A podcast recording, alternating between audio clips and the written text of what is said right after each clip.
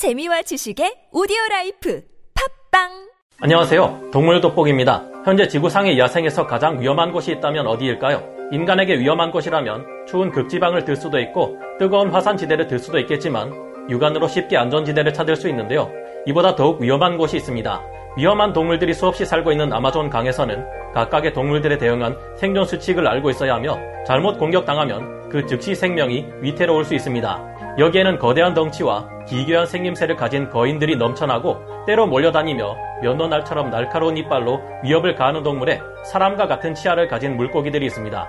강력한 전기와 치명적인 맹독, 유령과도 같은 은밀한 움직임을 가진 지능적인 맹수와 바다에서 올라온 가장 흉폭한 성질의 상어까지 있습니다. 오늘은 지구상 가장 위험한 동물들이 모여있는 아마존 강으로 탐험을 떠나보고 이들이 왜 위험한지 하나씩 알아보겠습니다. 전문가는 아니지만 해당 분야의 정보를 조사 정리했습니다. 본의 아니게 틀린 부분이 있을 수 있다는 점 양해해 주시면 감사하겠습니다. 먼저 그린 아나콘다를 알아보겠습니다. 현존하는 뱀들 중 가장 거대한 뱀으로 악명 높은 그린 아나콘다는 작은 개체들의 경우 수컷 2.5m에서 3.5m, 암컷 4.5m에서 5.21m로 자랍니다. 하지만 큰 개체들의 경우 6m를 넘기며 현장 기록으로는 8m까지 자란 개체가 보고되기도 했는데요. 7m를 넘는 개체의 목격담이나 크기를 잰 기록들이 적지 않게 남아있기에 이들의 최대 크기를 7m 이상으로 잡아도 무방할 것으로 보입니다.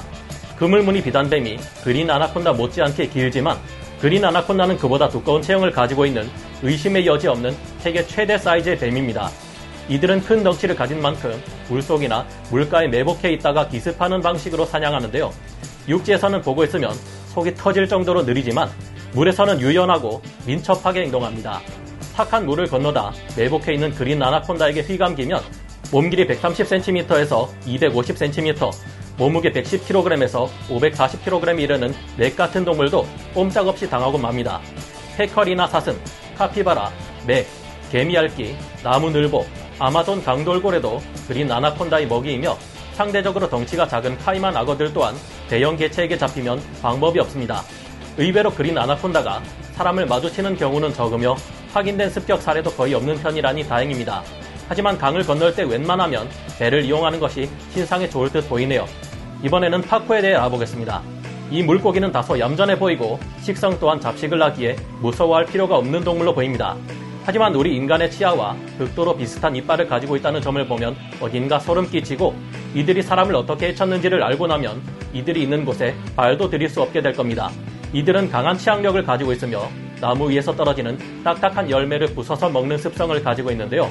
그런데 심의상 말씀드리기 좀 그렇지만 아마존 강에 서식하는 포유류들에게 있는 포도나 나무의 열매와 비슷한 어떤 곳을 먹이로 착각해서 공격할 가능성이 충분하다고 합니다.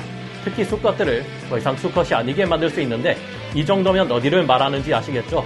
이들이 인간을 공격한다는 소문은 과장된 면이 없지 않지만 특히 붉은 배 파쿠의 경우 인간 또한 무사하다는 보장은 할 수 없습니다. 우리나라에서도 누군가 기려다 버린 것인지 이 파쿠가 야생에서 저수지에서 발견된 적이 있는데요. 2015년 12월 14일부로 환경부 지정 유해 어종이 된 만큼 다른 아마존의 동물들에 비하면 덜 위험하지만 무시할 수 없는 존재입니다. 이번에는 전기 뱀장어에 대해 알아보겠습니다. 아마존 강의 전기 뱀장어는 사람뿐만 아니라 모든 동물이 조심해야 할 무서운 물고기입니다. 전기 뱀장어는 현존하는 모든 생물 중 가장 강력한 생체 전류를 만들어내는 물고기인데 잠재우는 자, 죽음을 부르는 자라는 뜻의 무리카기라는 별명을 가지고 있습니다. 이들은 최대 859V의 전압과 3.2A의 전류를 만들 수 있어서 인간은 물론 커다란 덩치의 말이나 악어조차 한 방에 보내버릴 수 있습니다. 보통은 미약한 10V 정도의 전압을 만들어내어 자기장에 간섭하는 물질을 확인하는 방식으로 부족한 시력을 대체하고 먹이도 찾는 데 사용하는 편인데요. 하지만 생명의 위협을 받을 때는 가차없습니다. 직접적이든 간접적이든 이들에게 위협을 가한 사람들 중에도 등골이 오싹해지는 피해를 받은 사람들이 있는데요. 피해자들의 상태를 볼 때 전기 뱀장어는 자신보다 큰 천적이나 사람이 옆에 오면 상대방의 몸을 돌돌 감아 벗어날 수 없도록 만든 다음 강력한 전기를 발생시키는 것을 확인할 수 있습니다. 전기 뱀장어는 물이 없는 건기에는 끈적끈적한 흙탕물 속에 숨어 있어 발견하기 어렵고 나뭇가지와 구분하기 힘들다고 하는데요. 그런 만큼 이런 곳에서는 실수로 전기 뱀장어를 밟지 않도록 조심하는 것이 좋겠습니다. 이번에는 뱀파이어 피시에 대해 알아보겠습니다. 베네수엘라 오리노코강 등 아마존 밀림 지역에서는 마치 전설 속 뱀파이어를 떠올리게 하는 15cm의 송곳니를 가진 물고기들이 존재합니다. 파야라, 개이빨 물고기라고도 불리는 뱀파이어 피쉬인데요. 피라냐가 연도날 같은 이빨로 먹이를 잘라낸다면 이들의 이빨은 창처럼 길고 날카롭습니다. 먹이를 찢기에 적합하다기보다는 빠르게 도망치는 물고기를 단숨에 깨어 낚아채기에 최적화된 형태입니다. 이들의 길고 날카로운 송곳니는 아마존 강에 사는 어떤 동물에게도 심각한 피해를 입힐 만큼 충분히 긴데요. 아래턱에서 솟아나온 송곳니가 워낙 길어서 입천장을 찌르지 않을까 우려됩니다. 하지만 이들의 입천장에는 송곳니에 딱 맞는 구멍이 뚫려 있어서 그와 같은 일은 잘 일어나지 않는다고 합니다. 물살이 빠른 강에서 살아가는 이 물고기들은 괴물 같은 송곳니를 제외하면 연어와 비슷한 생김새를 가지고 있는데요. 그런데 사실 이들은 긴 송곳니로 구멍을 뚫지 않고 이를 이용해 덫을 맞는다고 합니다. 아마존 강에서 떠다니는 물고기 캠프와 마찬가지인 아크렌트 앵글링을 운영하는 폴 레이스는 하야라가 가진 이빨의 용도를 이렇게 설명했습니다. 하야라는 마치 개와 비슷한 턱을 가지고 있습니다. 그들은 큰 물고기를 먹는데 먹잇감을 입안에 가둬놓을 때 긴 송곳니가 마치 감옥의 창살처럼 쓰입니다. 이들은 폭포 밑바닥을 일구면서 강을 거슬러 올라가지 못하는 물고기들을 노린다고 하는데요. 이들의 사냥 습성을 봤을 때 의외로 생긴 것처럼 사람에게도 무서운 물고기는 아닌 것으로 보입니다. 하지만 이들을 화나게 해서 좋을 일은 없을 것 같네요. 이번에는 검정 카이만에 대해 알아보겠습니다. 아프리카의 나일라거가 위세를 떨친다면 중남미의 강에서 최강의 파충류로 군림하는 것은 바로 검정 카이만입니다.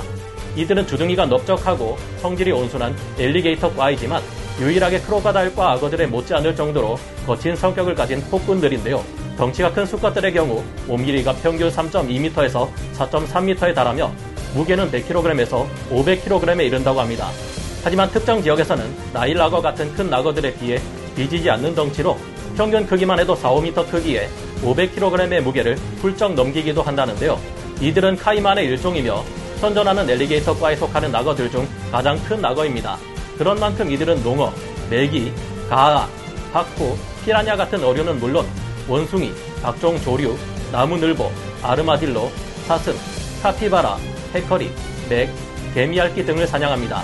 염소나 돼지, 소, 말, 닭, 오리 등 가축도 기회만 되면 사냥하며 아마존 강돌고래는 물론 딱딱한 등딱지를 가진 민물 거북들도 강력한 치악력으로 의적의적 잘만 씹어먹습니다.